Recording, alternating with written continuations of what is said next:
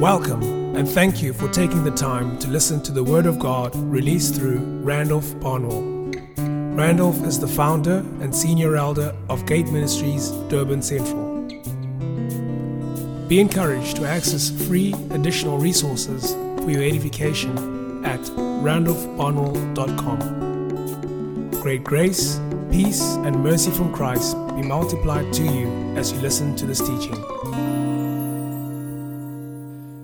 Our present focus has been what kind of dispositions in us attract grace. We've been focusing on one in particular, and that is humility. And we've processed humility quite extensively, and we started speaking of its opposite. Its opposite is pride. So the Bible says God repels or is opposed to the proud, but He gives grace to the humble. Now, we want to make sure that we're on the humble end so that we can be the receiving end of grace. If we're on the proud end, we recruit the opposition of God. And I think Mark explained in his teaching the word um, opposed to, anti-tasso in the Greek, anti means against, tasso has got to do with arranging oneself deliberately. So when God says, I oppose you, he's saying, I will deliberately arrange myself against you. Now, would like that. Would like God to deliberately arrange himself against you. Right? The classic case we saw in the house church focus in the week and from last week's Sunday sermon was that how God deliberately arranged himself against King Uzziah. And he posed a man who entertained pride. The sad thing for me, I don't want to go to the details of, of 2 Chronicles 26 now, because we've all uh, processed it in the house church. Uh, 80 priests, including Azariah, the chief priest, withstood Uzziah. Now, and the Bible says of those priests, they were valiant men. These were not ordinary people, these were men of the greatest credibility in Israel. Azariah the high priest and 80 others. If 81, that's 80 plus Azariah is 81, 81 credible people are telling you you are wrong, and you still don't listen. That's pride at the highest level. It shows the subtlety of pride. That's why never, the moment you recognize it in your life, snuff it out because it has the uncanny ability to gain strength, such that even a person of great credibility comes to you and shows you the error of your way. It is possible for you to walk away and dismiss their view. Right? And so we spoke there of the inability to receive correction is a manifestation of pride. If God corrects you and you're not you're unteachable, you're unable to receive the correction, your pride is standing in insurrection against God, and you are repelling grace, pushing grace away, rather than attracting grace. Okay? So humility is a grace attractor, pride is a, a grace repeller. It pushes grace away. And we have to diagnose pride, uh, pride as we've been doing. And uh, I think we, we isolated 12 or 15 indicators of pride in the life of King Uzziah. Now, I don't want to go through all of that because I want to do some more indicators this morning. Okay? We must uh, allow the Holy Spirit to shine his spotlight and show us. Because the heart of a man thinks that he's right in his own eyes. Like Isaiah became, Uzziah rather, became strong in his own eyes. And you think you're fine until the, the word is able to highlight your blind spot of pride. Okay? Um, before we did the teaching on Uzziah, I spoke about independence of God. Just to list them, we spoke about self reliance, where you rely upon your own strength and you don't need God for anything. Uh, we, we spoke about thinking that you are strong within yourself, within your own human strength, instead of being strong in the grace of God. Paul consistently said to Timothy, My son, be strong in the grace that is in Christ Jesus. If any man thinks he's strong in himself, he's prone to fall. In fact, 1 Corinthians 10 12 says, Therefore he who thinks he stands must beware lest he lest he falls. Okay? Don't lay too great a store by your own strength. Don't lay too great emphasis on the fact that you haven't fallen up to now. The moment you think, well, I've got a, quite a fairly good track record of not failing in a particular respect, and the moment you, you start to put lapels on your shoulder and say, well done, that is the moment you've announced your propensity to fall in the very same area. Okay? So I, I want to encourage you never always be humble. Uh, never f- let the focus be upon you, your own strength, what you are able to do. Right? You rather err on the side of being overly God conscious and deferring glory, thanksgiving, help consistently to God. You rather go overboard. Okay? Right? You never ever extract God out of as the root cause for all blessing, for all productivity, for all fertility. Like Job said when his wife said, Curse God and die. Remember? After everything was taken away from him, what did he say? The Lord has given, the Lord has taken away. But Barak, blessed, the word, the Hebrew Barak means, it's amazing. The word literally means to regard God as the source, the root cause of productivity, fertility, and blessing. So the man has nothing, but he says, Barak, everything is stripped away from him, but he's saying, I still regard you as the source of all these things. And because of his disposition, the Lord gave him back more than what he had than at first. Amen. So, uh, you know, these things are elementary, eh? but it's amazingly, particularly apostolic people, need to be very, very cautious about pride. Right? You think you've got it to the disdain of everybody else. Beware lest you fall. Right? Beware lest we, we fall. We must, be, we must be amongst the most humblest of people in the earth. Then another one is arrogance. Everyone say arrogance. Arrogance, arrogance and self esteem. Right? Arrogance and, and self esteem.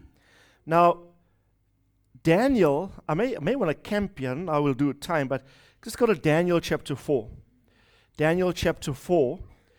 And I mean, the, pr- the topic of pride is so vast that part of me just wants to list all the indicators, uh, let you do a check box whether you have it or not, and repent quickly.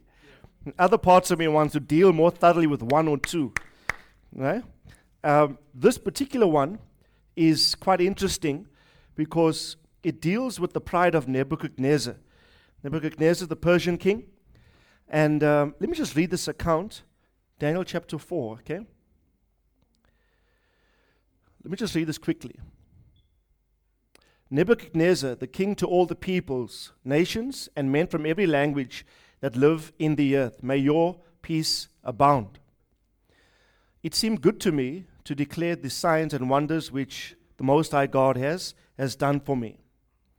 How great is his signs and how mighty are his wonders. His kingdom is an everlasting kingdom, and his dominion is from generation to generation. It seems as though he's got this awareness that God has helping him, that God has credited him for attainment of all that he has up to this point. Then continue.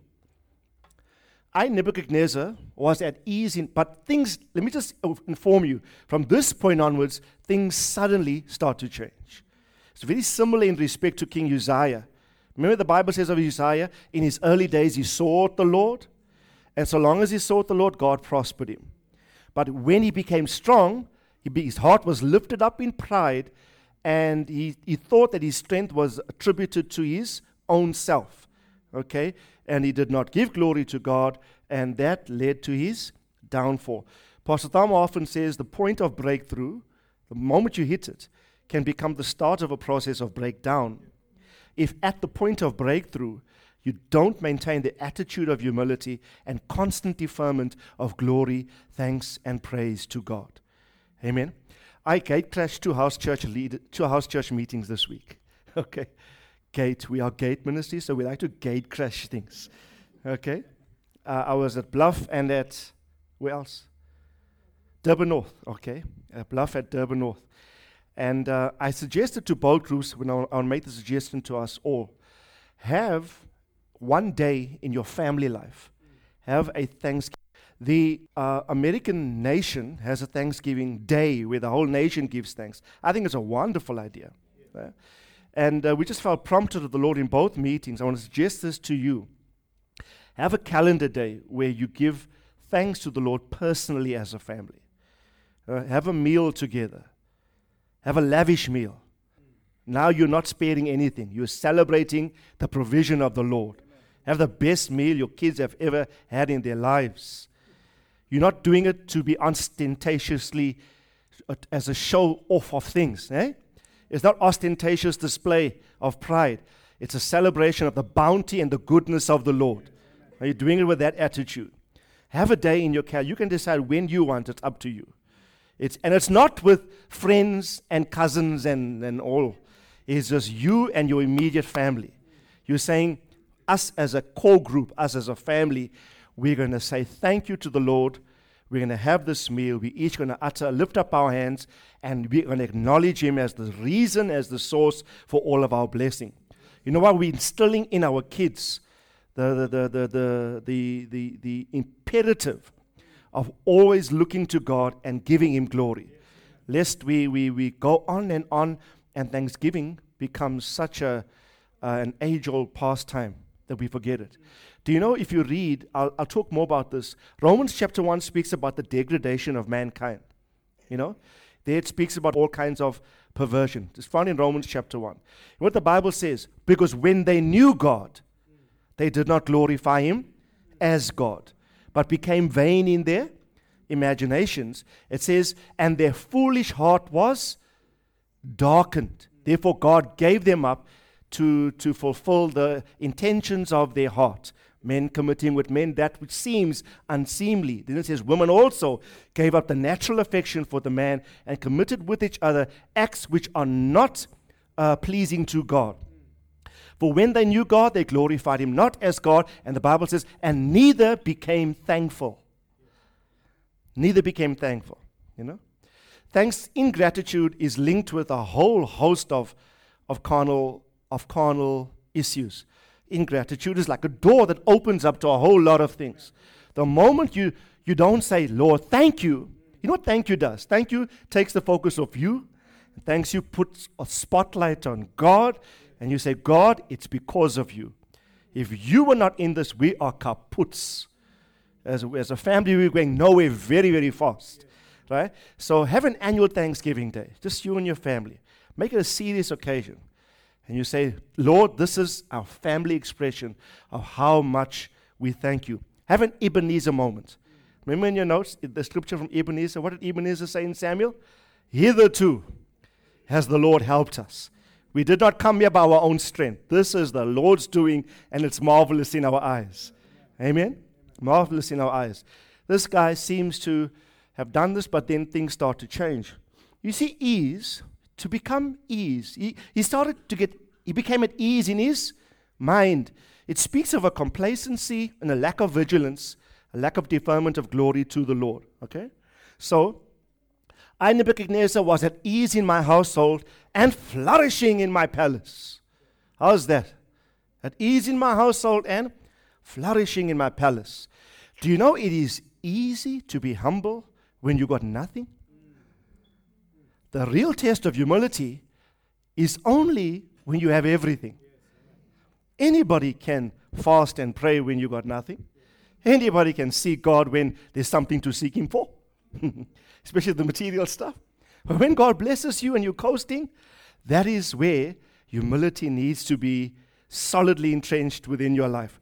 When you are sailing on the success of successive waves, that, that point you need to ensure you need humility more than ever. So this guy, at ease in his palace, right? Flourishing in my palace. I saw in a dream, I'm, I'm going to read quickly through this because of time. I saw in a dream, it made me fearful. These fantasies I lay upon my bed and the visions in my mind kept alarming me. I get troubling dreams, right?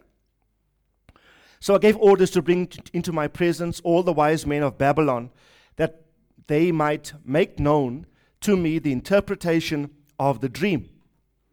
Has a troubling dream. All the magicians and the conjurers and the Chaldean, The diviners came in, and I related the dream to them, but they could not make its interpretation known to me. But finally, Daniel came in before me, whose name was Belteshazzar. That's the name the Babylonians gave Daniel. Be careful when Babylon renames you. There's another lesson altogether. According to the name of my God, and in whom is the spirit of the holy gods, I related the dream to him. Right? Saying, O Belteshazzar, the chief of the magicians, since I know that a spirit of the holy gods is in you. This is Nebuchadnezzar talking to him. Daniel had a reputation that the Holy, that the Holy Spirit resided in him. So they called upon him, right? In you, and no mystery be, uh, baffles you. Tell me the visions of my dream, which I have seen, along with its interpretation. Now, these were the visions in my mind as I lay upon my bed. Now, what, what vision or dream was um, making Nebuchadnezzar have sleepless nights? So, this is, this is what he saw, this is what he dreamed. I was looking, behold, there was a tree in the midst of the earth. Its height was great. The tree grew large, became strong. Its height reached the sky. It was visible to the end of the whole earth. Imagine this massive tree, center of the earth. Anybody, anywhere in the earth could see it. Right? If you were in the South Pole, you could see the tree in the North Pole. It was so big. right? Just to, to uh, uh, explain. The beasts of the, f- uh, sorry, um, its foliage was beautiful, its fruit abundant, and in it was food for all. The beasts of the field found shade under it, the birds of the sky dwelt in its branches, all the living creatures fed themselves from it. I was looking into the visions in my mind as I lay upon my bed, and behold, an angelic watcher, a holy one, descended from heaven. Right? He shouted out and spoke as follows Chop down the tree, cut off its branches, strip it of its foliage, and scatter its fruit. Let the beasts flee from under it, and the birds from, un- from its branches. Yet leave the stump, so cut the tree down, but leave the stump. Leave the stump with its roots in the ground, but with a band of iron and bronze around it, in the new grass of the field. And let him be drenched with the dew of heaven, and let him share with the beasts of the grass in the earth. Let his mind be changed from that of a man, and let a beast's mind be given to him. And let seven periods, the, the Hebrew word periods is years, seven years or periods, let seven periods or years of time pass over him. This sentence is by the decree of the angelic watchers. The, the decision is a command of the holy ones in order that the living might know that the Most High is ruler over the realm of mankind. The intention of this whole dream, God says, I want to make a point. I am ruler of everybody here. I don't Nebuchadnezzar, you're ruling. But God wants to make a point and establish his reputation as sovereign. I am the ultimate, God is saying. I'm going to do all of this to demonstrate to all men I rule. Tell your neighbor, God rules. You know, you must come to terms with the sovereignty of God. The sovereignty of God is our new spatial sphere of existence. Come on, say, God is sovereign. I want to tell you no matter what, who does what to you, negatively motivated, it will never succeed if you are a son of God and you're living a life in obedience to Him. You are not a victim at the whim of people. You're not a, uh, you're not a pawn in a game. I serve a sovereign God. And God is the vindicator of men. Uh, we've received such terrible attack this week. Uh, some of you may have seen it. I can't go into details, but it was a Facebook attempt to discredit. And in my prayer concerning these things this week, God said to me, Don't worry, haven't you taught Haman, Esther? Right? The gallows that Haman prepared, right? The same gallows will hang Haman. The, ha- the gallows prepared for Mordecai, right? What, what, the, what the enemy plans for your demise will work against the enemy, but you are protected. Amen. Tell someone God is sovereign. Nebuchadnezzar um, is now there's pride starting to enter his heart. And so Daniel's starting to give interpretation. He'll give in a moment. And bestows on it whom he wishes and sets over the lowliest of, of men. This is the dream which I, Nebuchadnezzar, have seen. Now you, Belteshazzar, you, Daniel, Tell me its interpretation, inasmuch as none of the wise men of my kingdom is able to make known to me the interpretation, but you are able, for a spirit of the holy gods is in you. So Daniel starts. Then Daniel, whose name is Belteshazzar, was appalled for a while as his thoughts alarmed him. So Daniel is alarmed because he knows what the dream means. So, but he has to communicate this to the king. Right? The king responded and said, Belteshazzar, do not let the dream or its interpretation alarm you.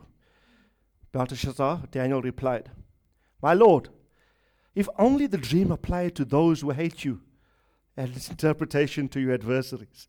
How can you start an interpretation like this? Oh, my Lord. I wish this interpretation was for your enemies, but it's for you. Already the king is, is thinking now. Right? Then, the tree you saw, which became large and grew strong, whose height reached the sky, was visible to all the earth, right? And whose foliage was beautiful, its fruit abundant, in which was food for all, under which all the beasts of the field dwelt, and the, in whose branches the birds of the sky lodged. It is you, O king. That tree is you. Daniel is telling him, right? For you have become great and you have grown strong, and your majesty has become great and has reached to the sky, and your dominion to the end of the earth. You would know at that stage in history, the Persian Empire were the conquerors of the whole earth. Right? In that, the king saw an angelic watcher, Holy One, descending from heaven, saying, Chop down the tree and destroy it, and leave its stump with its roots in the ground, but with a band of iron and bronze around it, in the new grass of the field, let him be drenched with the dew of heaven, and let him share with the beasts in, of the field until seven periods or seven years of time have passed over him. This is the interpretation, O king. This is the decree of the Most High, which has come upon my Lord the King. That you have that you be driven away from mankind. Your dwelling will be with the beasts of the field. You will be given grass to eat like cattle, and be drenched with the dew of heaven. Seven years or seven periods of time will pass over you until you recognize the Most High is the ruler of the realm of humankind or mankind and bestows on whomever he wishes. Listen carefully. Daniel is saying, remember, God said in the dream that the mind of a man will be taken away from him, and the mind of a beast, an animal, will be given to him. And his dwelling will be with the beasts of the field. Eat grass for the rest of his days and be drenched with the dew of, of heaven. So Daniel's saying that stump is you. God's going to stump you. Right? From a majestic tree to a stump, right? Then, and in that it was it was commanded to leave the stump with the roots in the tree. Daniel says, Your kingdom will be assured to you after you recognize that heaven rules. I like this statement. God is, God is saying, Daniel is saying, God is still merciful to you. He doesn't take the roots out with the stump. He's cutting the tree down He's leaving the stump because there's something in God that knows one day you're going to acknowledge Him as the ruler of all mankind. All right? And then the text says, quickly, Therefore, O king, my advice. Daniel doesn't just interpret the dream, he gives some prophetic counsel. He says, What I advise you to do, king? My advice be pleasing to you. Break now away from your sins. Everyone say now.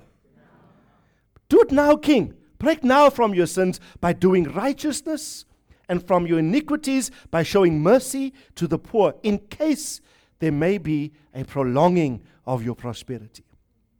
You know what, what God is saying to, to, to Daniel? God is saying to the king through Daniel, I advise you, although this is a short dream to you, everything can change right now. Right? Eh? You can avert all of this by your responses of distancing yourself from your sinful lifestyle, cutting away from your iniquity, and rather showing good deeds to the poor. Perhaps God's going to give you a prolonged prosperity. Do you remember when the priest approached Uzziah in the temple? Did leprosy come on his forehead immediately? Right? What did the, what, what did the priest say? They said, Uzziah, it's, I like the King James. You know, I learned that whole text in King James many years ago. It appertaineth not unto thee, O King Uzziah, to burn incense at the altar of incense. In other words, not your business burning incense here. You're the king, you're involved with politics, we the priests, with the spiritual life of, of, of, of and, and, and functionality in the temple. So they say to him, You're burning incense, not your job. You've crossed the boundary. And the Bible says the censer was still in Uzziah's hand to burn incense. At that point, if he said, I am sorry, I repent, God would have forgiven him. But the Bible says when they advised him, he became enraged. And while angry, leprosy broke out on his forehead. And he hastened to go out of the, of the, of, of the temple. He ran out. Similarly, here, Daniel is saying, I advise you, leave your sins now. Now, this is a very prophetic meeting today. I advise you today, leave the thing you know you should not be dabbling in. Leave it now. Leave it today. So that your prosperity might be prolonged. Distance yourself from that which is intolerable before the view of God. I said this to someone. We were talking about pornography. Does God abhor pornography? Yes or no? What's the answer? Yes? Does, is, is it detestable before God? Yes or no? Yes. So the, the, the conversation, but some people derive entertainment value from it. So the response was, How can you derive entertainment value from that which is abhorrent to God? How can you be entertained from that which is detestable in the eyes of God? You can't justify or rationalize sinful behavior because it gives you entertainment value. Even though you're not going to participate in the lawless deeds, you cannot derive, I'm going to say it again, you cannot derive entertainment from any realm that God detests. You have to draw the line. So I'm speaking prophetically to the house. I'm saying distance yourself from any appearance of evil. What does the scripture says? It says, this it says, flee the appearance of evil. For me, I don't even know that it is evil. If it looks evil, I'm gone. The appearance of evil. If it smells, if there's a hint of this being alien to the nature of God, I distance myself from it. Amen? So I, lo- I love this statement. Break away now from your sins. Come on, say with me. Break away now from your sins. That's the counsel that Daniel gives to, to Nebuchadnezzar. He's saying, You can avert, because you know the story, he doesn't listen. We'll read it now. And he goes into this life of a beast, like an animal crawls on all fours. He, hair grows like feathers on his body. And he has mind of an animal, feeds of grass, covered by the dew of heaven. The dream comes true because he refused to break away now. Say with me again break away now. You know, God is very serious in this moment. He wants to do so great things in the future. He does not want us to take even the most slightest inclination to things of the flesh into the magnitude of what he wants to do in the future. Now, for example, why was Ananias and Sapphira killed? Because they misrepresented their offering. Not so? You know, today we, we struggle to get people to give.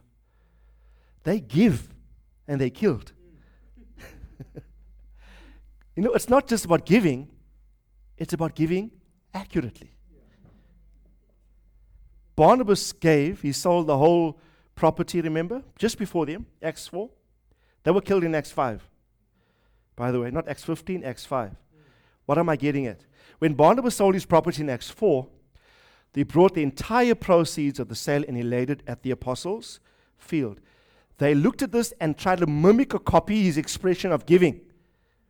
They sold their property, but they kept back half of the proceeds of the sale, but the other half given they, they made it to look like it's the total proceeds. So it's an offering misrepresentatively given of the motive of the heart that God frowns upon. Right?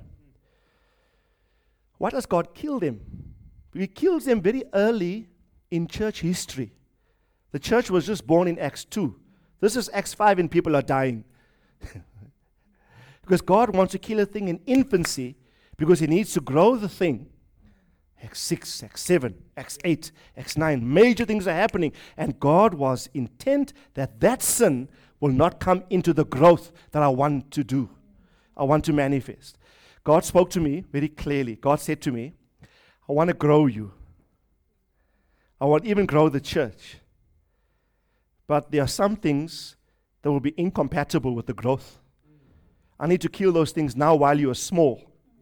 So you don't take that into when you are established and big and have a name, etc. Yeah, we don't seek those things. Those will happen because of prophecies. Yeah? Remember, we just believe God in terms of what He has said. So tell your neighbor, kill your sin while it's still small. Yeah? Sin left undealt with becomes a stronghold and becomes very difficult to deal with left unattended. Right? While it was still in infancy. So I want to encourage you. I want to say it again. Come on, repeat after me. Break away now from your sins. Right, next verse, quickly. All this happened to Nebuchadnezzar the king. This, what are we're about to read, all this happened after Daniel says asked that to him, Daniel's last statement, and this is the result. 12 months later. Everyone say 12 months later. 12 months later. Let me just say this. He does nothing to change. A year passes. Don't think that God's judgments are suspended simply because nothing is happening to you. And you think because God, no, no, nothing negative ordinarily is, out of the ordinary is happening to me, God must be happy with me. So I will, I will continue the status quo. Things continue as per norm. Right?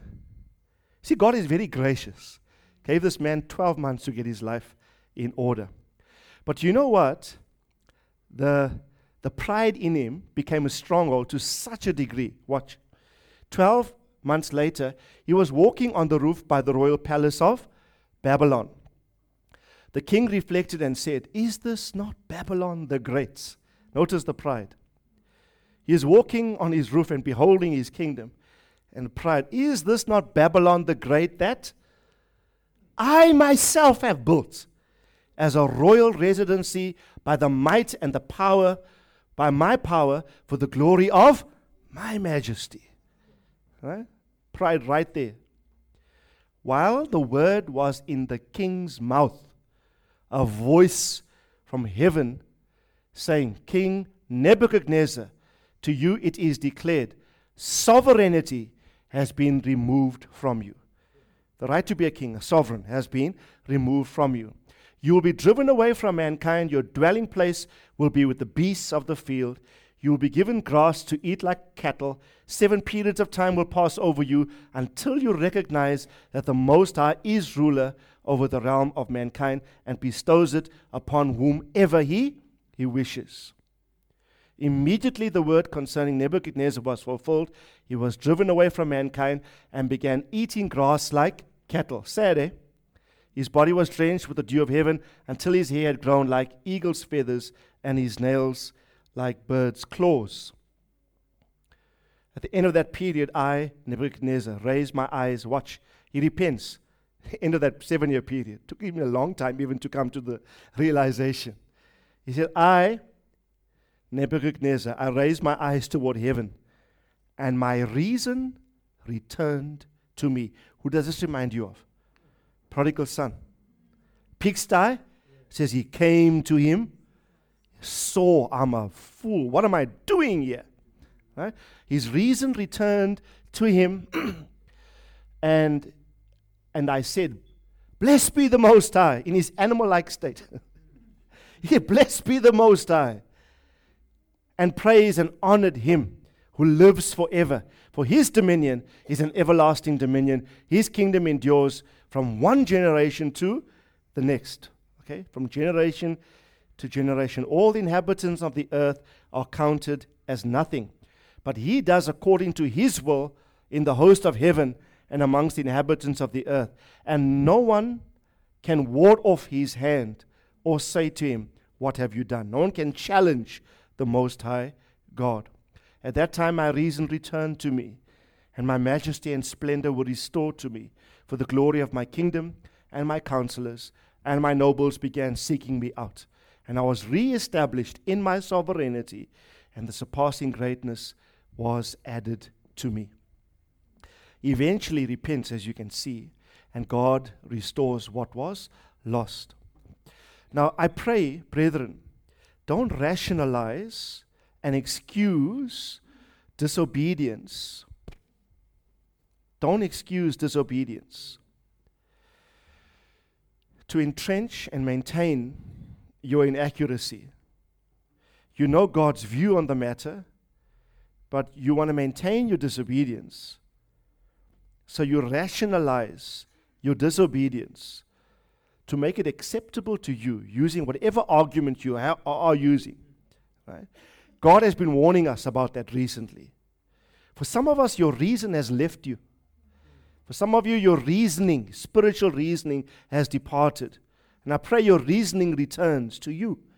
And you come to yourself again. And you say, I need to return to that place from which I have, I have left. You see, pride is very, very, very deceptive. It rationalizes a behavior, a mindset, a word, or deed you know is detestable or unpleasing to God, and you make it acceptable. God, in His mercy, will send you warnings, I believe, as we all have been receiving them. He is gracious, and whomever the Lord loves, He disciplines. So He sends warning after warning after warning. Do not um, entrench the stubbornness in the heart. Do not entrench stubbornness in the heart. I'll talk about stubbornness in a moment. Why waste? My, my, my, my, my, my exhortation to you this morning, part of it is why waste time through disobedience when in your heart you already know I have to come back to a place of obedience? You know you're going to have to come back sooner or later. I'm saying to you, like Daniel said to Nebuchadnezzar, today break away from that position. Right? Today, alter your mindset in reference to embarking upon a path you know will be displeasing to the Lord. The New Testament counterpart for King Nebuchadnezzar is King Herod. Remember? And in Acts 12, Acts 12, I just want to read this carefully. Acts 12, verse 21, it says, On an appointed day, Herod, having put his royal apparel, took his seat on the rostrum and began delivering an address to them. The people kept crying out, The voice of a God and not a man. I mean, this man is speaking, and the people say, Oh, this man is not a man. This is the voice of a this is the voice of a God. And immediately an angel struck him. Why? He did not give glory to God. When people say the voice of a man, not God, he said, Yes, I'm a God. You know? And he refused to defer glory, refused to consistently let God be the focus and the object and claim glory for all of his exploits. And he was eaten by worms and he, he died. And the word of the Lord continued to grow and to be and to be multiplied.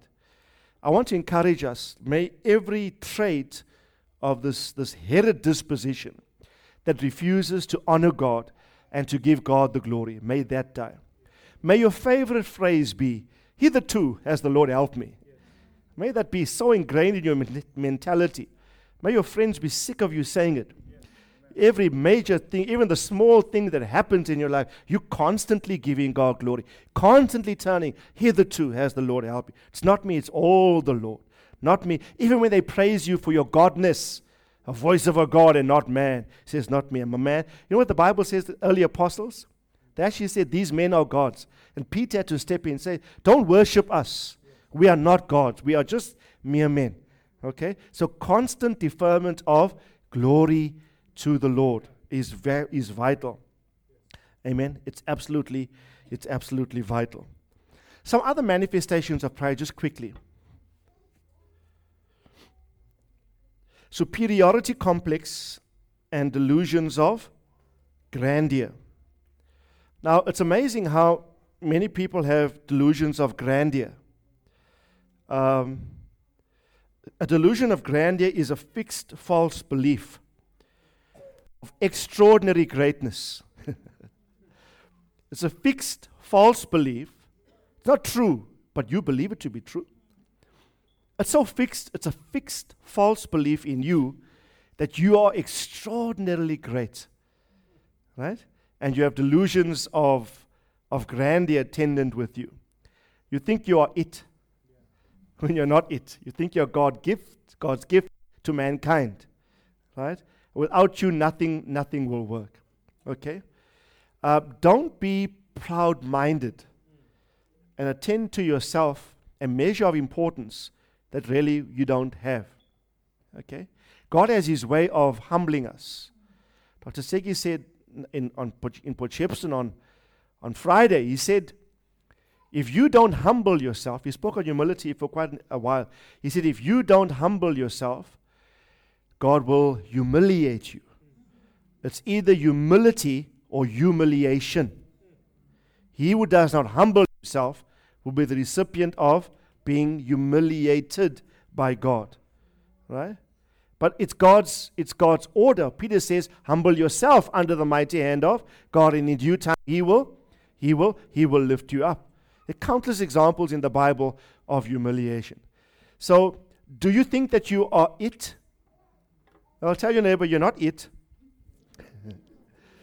Remember what we said in Romans 12 15? It says, Let each man esteem himself better than the other. Okay? So just remind the person next to you, you are more important than me. Okay? More important. Everyone is more important than, than I. We have a humble disposition. We have no delusions of grandeur and importance that we're walking around with a, a sense of exclusivity and superiority and self importance that everybody else is beneath us. No, no, that's not in our mindset. We don't even focus on our dress code and we look at others that don't dress as us and say, wow, we're better than them. Or see how they keep their hair. Let's look at our hair. Right? It's, it's, it's, it's just nauseating. Nauseating for me when those kinds of comparisons are made in the house of God. It's a spirit of pride, it's a spirit of, of prejudice, one against the other. Right? So, what if you went to a private school and I went to a public school? So what? Doesn't make you more important than me. Amen. So what if you dress better, live in a better area? Right? Don't have delusions of grandeur about your importance. Right?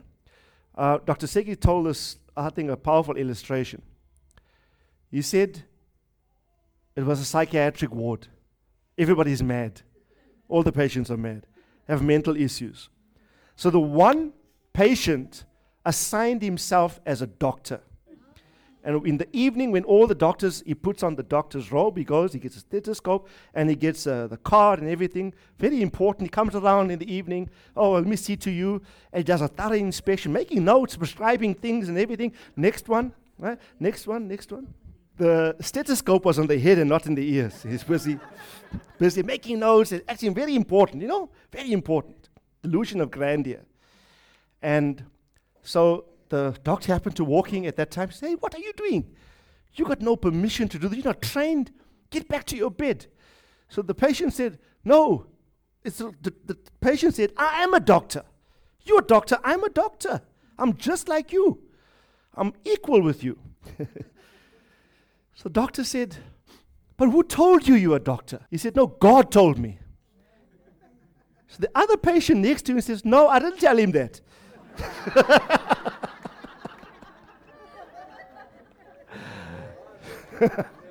Other patients thought he was God.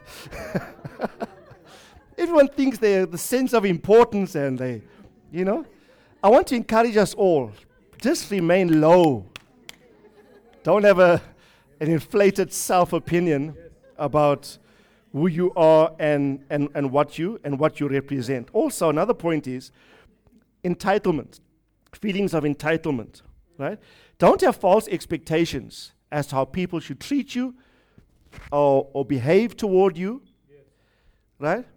Don't have false expectations. If you have no expectations, you will not be disappointed. Hmm? Simple.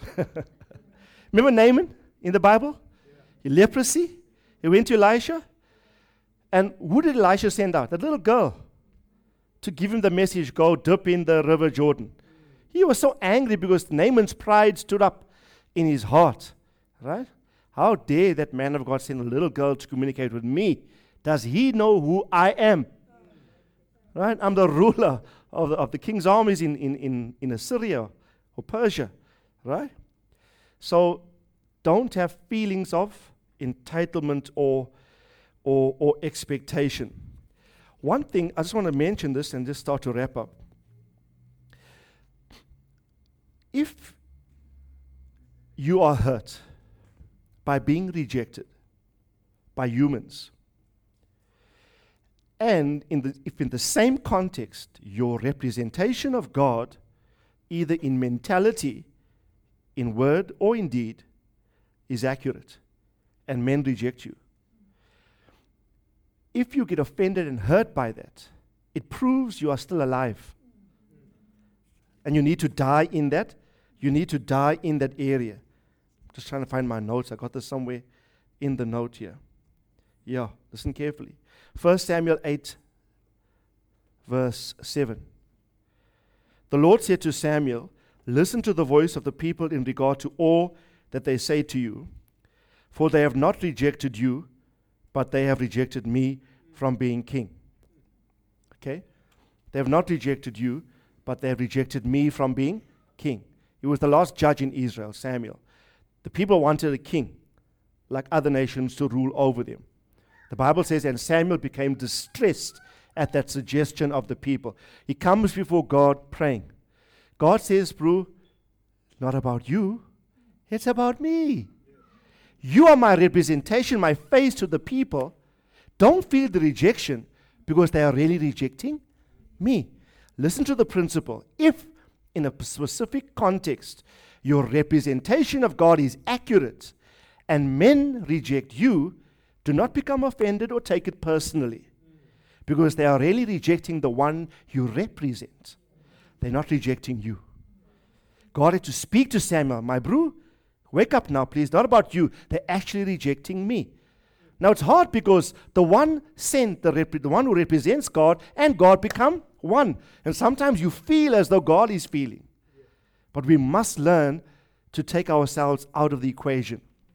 You know why? People will always disappoint.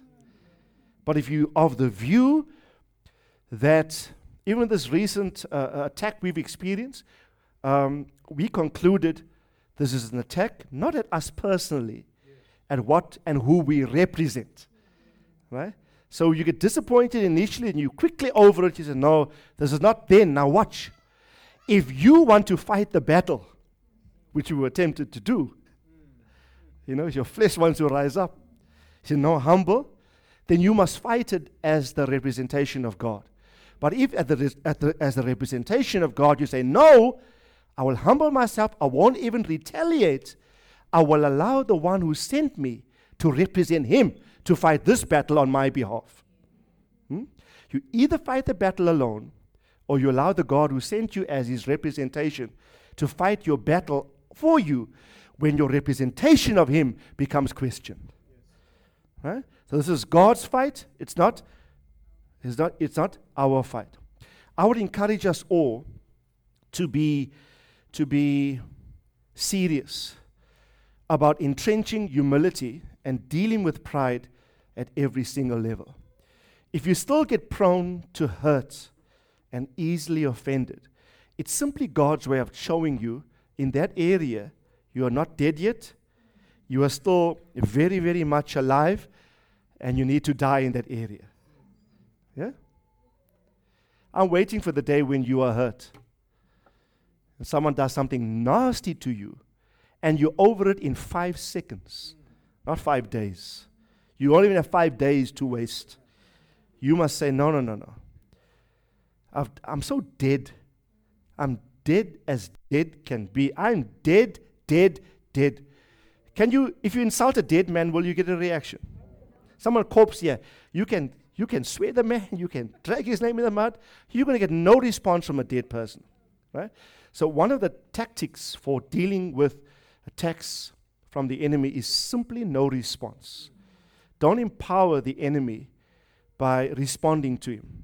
There are times when you will resist the devil and he will flee. But Jesus was falsely accused, and the Bible says he opened not his mouth as a sheep before its shearers is dumb. He went to the he went to the slaughter. Jeremiah uh, seven. I want to close with this. Last verse. Jeremiah seven, from verse twenty-three to twenty-four.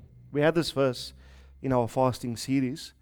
A lovely portion of scripture. It says, uh, I want to speak about quickly stubbornness. Everyone say stubbornness. Nebuchadnezzar was stubborn, right? Now, why waste seven years hanging around with cattle? You were king and now you're hanging around with cattle. You, you are so high, God demoted you. And you're groveling, eating grass. Right? You, you used to eat caviar, now you're eating grass. Right? God, God strips you of every privilege, and uh, you could have saved seven years. I'm being prophetic. Tell you never save seven years. Save seven years. Save, I'm, I'm telling, I'm asking the congregation, save lost time. I'm almost 50 just now. I got no time to waste time. I can't even waste six months through an inaccurate decision or, or being prone to the flesh and then have to deal with the consequences of an action. I got no time. God lives in eternity, not me yet. Yes. He got plenty time on his hand. We're still bound by earth, time, space, reality. Now listen carefully. But this is what I command commanded them, saying, Obey my voice, and I will be your God. I will be my and you will be my people, and you will walk in all the way which I command you, that it might be well with you. Verse 24. Yet they did not obey nor incline their ear, but walked in their own counsels, and in the stubbornness of their evil heart, they went where? They went backward and not not forward. Stubborn walking in the counsel of your own heart will lead to regression, retreat, moving backward. But immediate obedience to all of God's word acts as a propulsion forward, pushes you, pushes you forward. Okay? So deal with stubbornness. Uh, Orpah, remember Orpah is the epitome of stubbornness in the Bible? Ruth followed Naomi back to Bethlehem, Judah. But the other daughter in law, Orpah, the Bible says, she went back to where? To a people, Moab and its gods. Right? Moab and its gods. Everyone say, and its gods. That means it's not just, it's a spiritual decision. You go back to Chemosh. Chemosh was the idol deity that the Moabites worshipped. His name means swift destroyer. Who'd like to worship a God means whose name means swift destroyer? okay.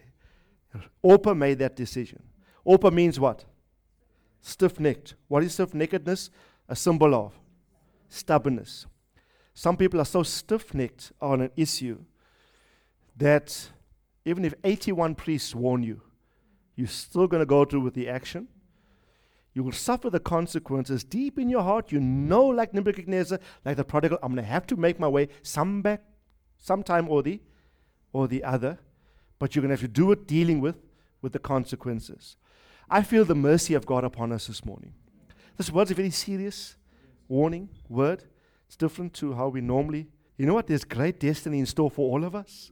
And God is saying, My son, my daughter, I'm intervening now. I'm coming now because while you are still in the infancy of your migration, be careful about being stubborn in your own heart because stubbornness is going to push you backwards, but obedience will take you. Obedience will take you. Obedience will take you forward. Okay? Psalm 81, quickly. And then verse 10. Psalm 81, verse 10. Okay, and we'll close with this. Psalm 81, verse 10. I, the Lord, am the, am the God who brought you up out of the land of Egypt. Open wide your mouth, and I will, I will fill it. But my people did not listen. God saying, I want to fill you, but stubbornness there. I want to do something for you, but my people did not listen to my voice, and Israel did not obey me. So I gave them over what to what? To the stubbornness of their hearts, to walk in their own devices. Remember two weeks ago, I said, God will warn you, warn you, warn you. If you don't listen, He simply retreats and He says, No problem, I give you up. You know, when God gives you up, it means I take the restraint and the conviction of my Holy Spirit away from you. You will do the wrong thing, not even feeling bad by doing it. Before you would do it, you will feel highly uncomfortable doing it. Now you do it as a matter of course, without a thought. So what was abhorrent becomes normal. Right? God says, No problem, I give you up to your own devices. What was the intent of God? I wanted to open your mouth and fill it, but you do not listen, so I give you up to the stubbornness of your own heart to walk in your own devices. And then verse 13 is a lament. Oh, you know when God says, Oh, it's like He says, Oh, He says, Oh, that my people would listen to me, that Israel would walk in my ways. I beg you, church, this morning. Oh, if you only know the power of a decision to obey God despite the lure and the pull of your flesh. Right? Walk in biblical principle. Don't walk in personal preference. If personal preference is opposed to biblical principle, take personal preference, set it aside, and say, My flesh, personal preference, is luring me this way, but the principle in the Bible says, Obey this. I obey principle, not being led by sentiment or preference. Then God says, Oh, that my people would listen to me. Can you hear the lament of God here? He's saying, Oh, can I use your Moira? Okay, it's no prophecy, just using your name. Oh, that Moira would listen to me. Now, you know the person's name next to you? Just tell him, but using the name. Oh, that Ma would listen to me. oh, that Newman would listen to me. Oh, that Bruce would listen to me. oh, that Andy would listen. Oh, that, that, that Claire would listen. Oh, that Rita would listen to me. Oh, that Renee. Oh, that Luke would listen. Darrell, God is saying to you, Oh, Darrell, oh, that you would just listen to me. Hey? Can you hear the Lord? Hey? Hey? Dennis, oh, that you would just listen to me. You can go through every, every name here, right? Ian, oh, that you would just listen. Hey? Presenta, oh, that you would just listen. Hmm? You call all your names. Hey, me, I'm first in line. God is saying to me, Randolph, oh, that you would listen. If you just, watch, align your life, just decide, make a decision, come hell or high water. I'm not going to be led by personal preference. I'm going to be led by biblical principle. If God doesn't like it, I don't like it. If God doesn't like it, my friends like it, I still don't like it. Because my friends say yes, but God says no. I choose God's way. I'm not going to be led and deal with this. You know, stubborn means stiff neck. And the Bible says, He who often being reproved and does not listen shall be cut off, and that without remedy. Right? That without remedy. You know, I've taken, our, I've taken a bold stance for my life. I'm saying now more than ever before, your obedience must be so thorough and so complete. So God says, Oh, that my people Israel would walk in my ways. You know what the next verse says? How God would have responded to Israel if they just listened. Verse 14 I would quickly subdue their enemies and turn my hand against their adversaries. God is saying, Oh, Randolph, oh, that you would just listen to me. You have no idea of the speed that I will adopt in dealing with every one of the enemies that oppose my work in you. God is saying to Israel, Israel, you have no idea. Everyone say quick. Says, I would quickly start to deal with every impediment in your life if you simply say to your life, life align, life obey, come right, be humble. The pride position always disobeys God. The humble position obeys God. We taught you this. Okay? So we need to perfect our obedience in the name of the Lord. I want you to encourage you. Take this word very seriously. I hear the warning of the Lord to us saying, Don't be stubborn about rationalizing an act of disobedience when I frown upon it. Right? I warn you now, break away now, Nebuchadnezzar, today from this. Break away from that mindset now. Don't even have time to discuss this or corroborate with anybody. You make the decision. Now break away from that mindset. Right? or else you're going to waste seven years of your life. This is a warning. I'm taking, I'm talking literally now. Some of us are going to waste seven years of our lives before we come to this. Right? And the mercy and the grace of the Lord says to you, but my mercy is with you today. Obey me all you can with all your might. See how quickly I will subdue your enemies under you. Right? And your prosperity will be prolonged in the earth. Let's pray together. Our Father, we thank you for your goodness and for your grace. Help us not to lose glory like Nebuchadnezzar. He lost the glory of being a man and attained a sub glory of being an animal. Help us never to devolve down to an expression of life beneath that which you have always planned for us. We refuse to live life at a lower plane, than that of animals eating grass. It's not your will for us. So, Father, we, we want to maintain our sonship in you, defined by obedience to every one of your laws, every one of your dictates. Everyone, lift your hands up to the Lord. I pray grace, great grace to our soul, to have the courage to obey you when the chips are down.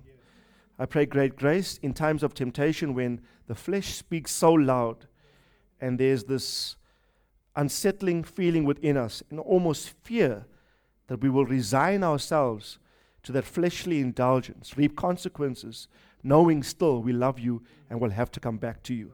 Father, today I pray courage and grace to obey be imparted to every single one of us. Our, our greatest desire is to please you. Nothing else but your will being done in our lives. So I ask strength, courage, grace, fortitude to live a singular life, totally dedicated to you in all respects. And now I prophesy, Father, on your behalf over your people, that see how quickly you're going to subdue enemies. See how quickly you will, have, you will remove obstacles, impediments. I, I speak a quickness of your work, your doing of the will of the Lord in and through our lives in the name of Jesus. I prophesy, and, and we want to lift up our hands, something Nebuchadnezzar should have done initially, Father, although we did it later. But Father, today we lift up our hands and we say, You are the sovereign over all mankind, entirety of the earth. You are the sovereign over our lives. Even now, God, we subject our lives to you, the King of all the earth. King of all the earth. No weapon that is formed against us will ever prosper. Oh God, you will take care of your sons. You will take care. I prophesy, Father, you will take care of every family. You prophesy, I prophesy you'll take care of every detail of the assignments of our lives. Nothing will be lost, nothing will be compromised, nothing will be aborted. You are the sovereign. You are the Lord. To you we give honor today. Acknowledgement. We say, hitherto, after all we've attained, the Lord has helped us. Where would we be without you, Father? We say, like Jesus said, without you we can do nothing. But with you all things are possible. To him that believes. To him that believes. We thank you. We honor you in Jesus' name. We love you, Father. Our greatest desire is to please you. You know that. You know that. There's something within our hearts to be always pleasing you, to do the right thing before you and not before men. Right now, I break the pressure of conformity in the name of the Lord. The peer pressure, some of us are, exp- are, are, are experiencing, the pressure of the age. We will not be like Demas, forsake the apostolic fathering principle in Paul, and love this present world we will not love this age. We will not love its systems and be drawn into its, its, its mold. But we will be different. Sons of God in a crooked and perverse generation. Stand like Noah in, in his time, in our time. And we declare our God reigns. In Jesus' name. Hallelujah. Amen and amen.